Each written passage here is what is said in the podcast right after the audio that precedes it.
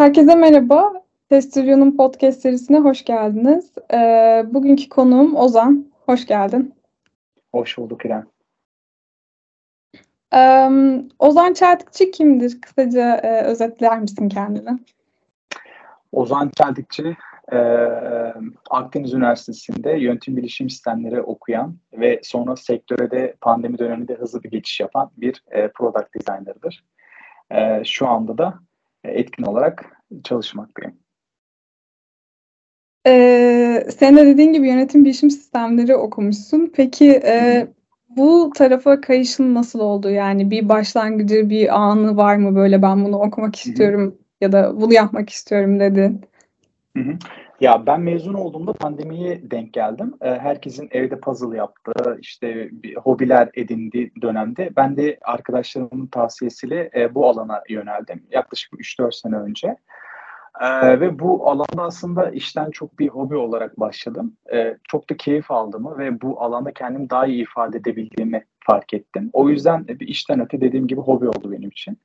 Zaten e, bu alanınla tanıştıktan çok kısa bir süre sonra da ilk iş teklifimi alıp Adana'dan İstanbul'a taşınma serüvenim başladı. Çok güzel. e, peki farklı sektörlerde tecrübelerin olmuş. Senin için e, en keyiflisi, en heyecan vericisi hangisiydi? E, çalıştığın şirketlerden bahsedebilirsin bu arada. tabii, tabii. E, ben ilk başta bir startupta e, işe başladım. Çok kısa bir çalışma e, zamanım oldu orada. Sonra e, Tek Kariyer'in düzenlediği UI UX Challenge'da bir birincilik elde ettim. Orada da hankredi.com e, bana bir iş teklifinde bulundu. Yaklaşık bir seneye yakın hankredi.com'da çalıştım. E, inanılmaz bir ekip çok güzel bir ekip, çok güzel bir yönetici ve çok güzel bir şirkette benim için. E, hala e, ara ara görüşür, e, konuşurum. Eski günleri yad ederiz. E, Get, şey, Hankredi'de çalışırken de e, Getir'den bir teklif aldım. E, o teklifi kabul ettim. Orada da e, yine kendimi çok şanslı hissettiğim bir ekip, yönetici ve şirkette. Yaklaşık bir buçuk senede e, Getir'de çalıştım.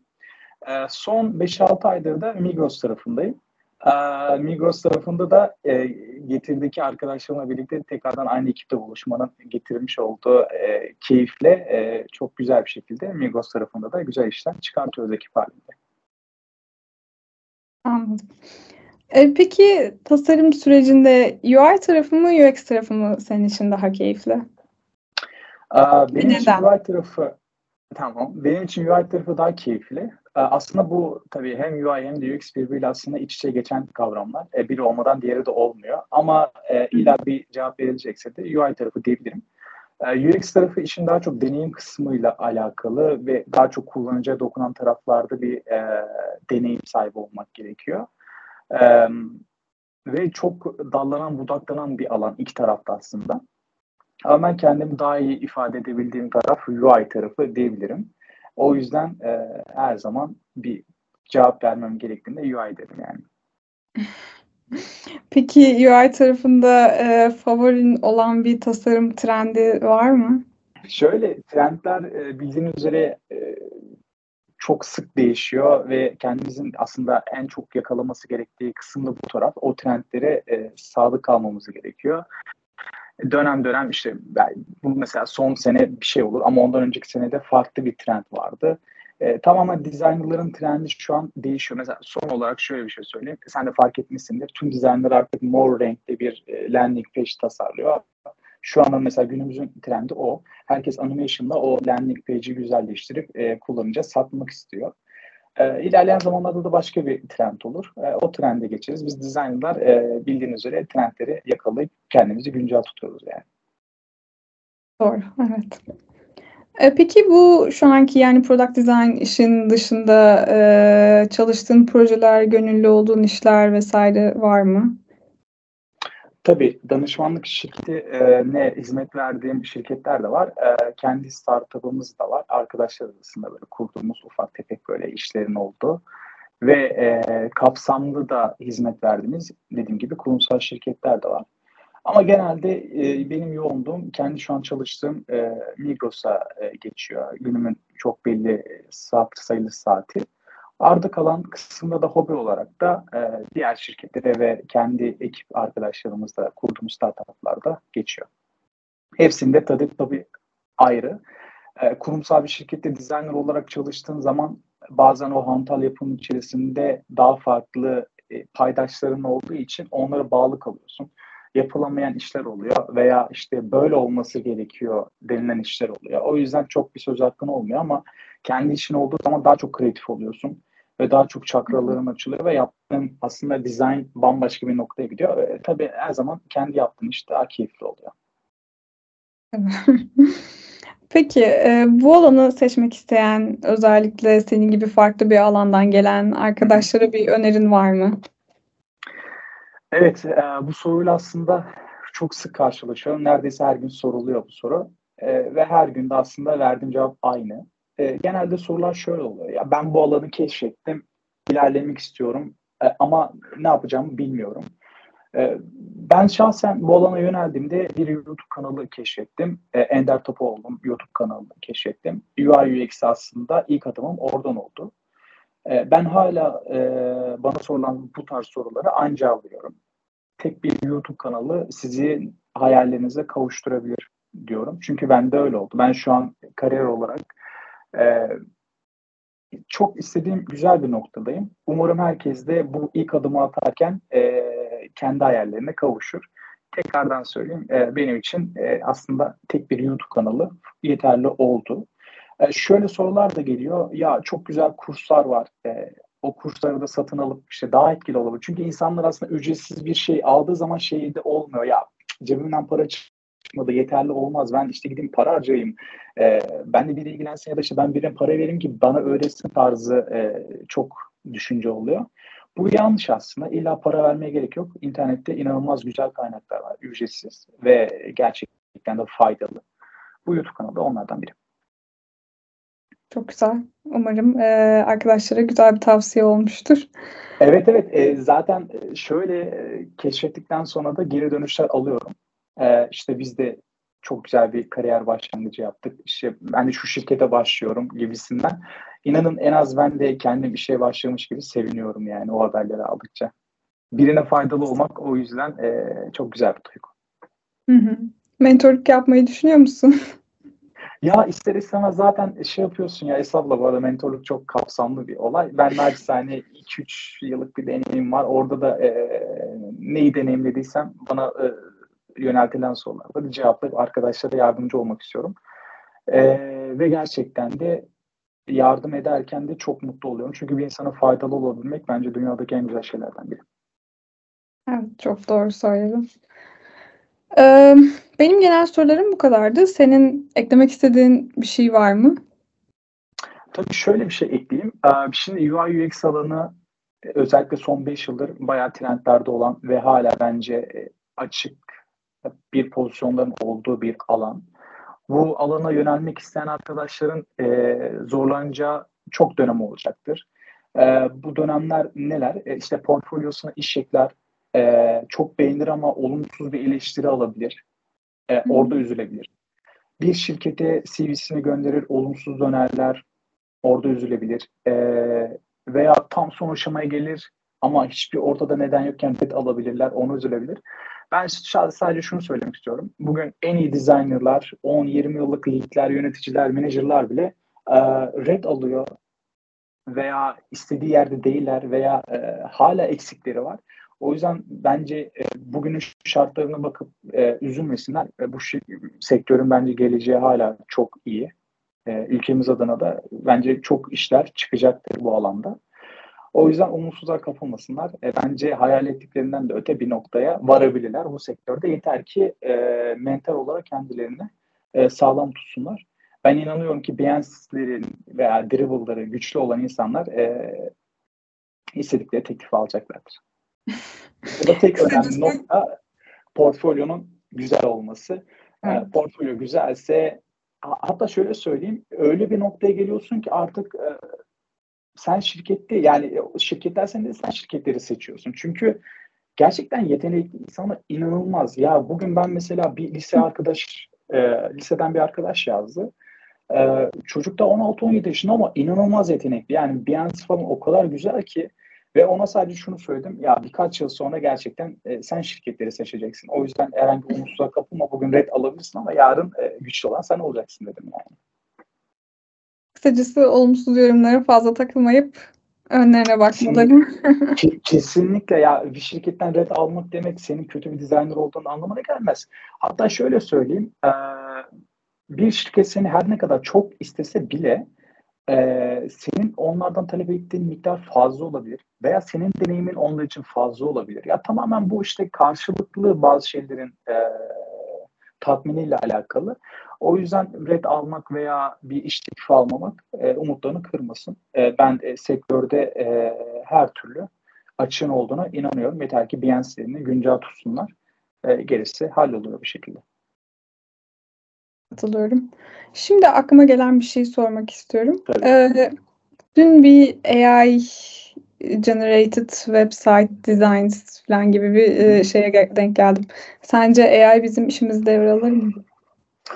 Bence işimizi e, devralmayacak. Sadece işimizi yapmamızı daha çok kolaylaştıracak. E, örnek veriyorum bir e, projeye başlayacaksın ama kafanda nasıl bir e, şey oluşacağını bilmiyorsun. Hatta e, şu söyleyeyim. En ufak bir soruda EA'ya gidip sorabilirsin, çizdirebilirsin. Ama günün sonunda elimi, şey, kalemi eline alıp e, çizecek adam, yapacak adam sensin. Bir üst yönetici gelip senden hesap soracak. Ya bu neden böyle diye AI'dan sormayacak. E, günün sonunda illaki e, çok ilerleyen zamanlarda bize ne getirir bilemiyorum ama AI şu an bugün veya yakın gelecekte herhangi bir olumsuz tarafı yok. Hatta keşke daha da gelirse de bizim işimiz daha da kolaylaşsa. Evet doğru bence de. Aynen. Yani o yüzden bazen şöyle oluyor. Yani Twitter'da da çok iyi dönüyor. AI o kadar gelişti ki yazılımcılar işsiz kalacak gibisinden. Ee, bilmiyorum yani ben çok o düşüncede değilim. Ee, Google'ın da tabii bu arada e, işten çıkartma haberlerini duyuyoruz. Bir yandan da tabii öyle bir şey var. En azından ben bizim alan için daha da katkısı olacağını düşünüyorum bize.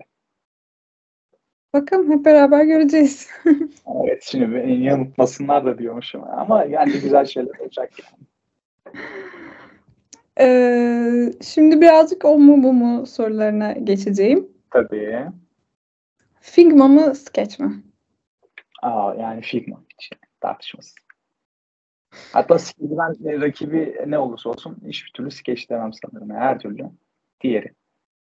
Evet bu soruyu aslında Figma mı X bir platform mu değiştirmem lazım.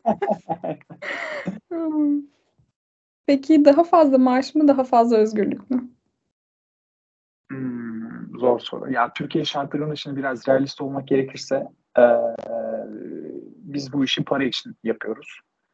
O yüzden maddiyat da aslında bir nevi özgürlük getiriyor. O yüzden daha fazla maddiyat belki Türkiye şartlarına daha da özgürlükçü bir hayat getirebilir diyeyim. Katılıyorum. Bu soruya herkes özgürlük diyor genelde.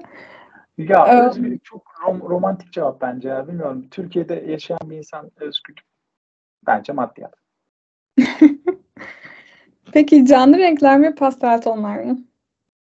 Ee, güzel.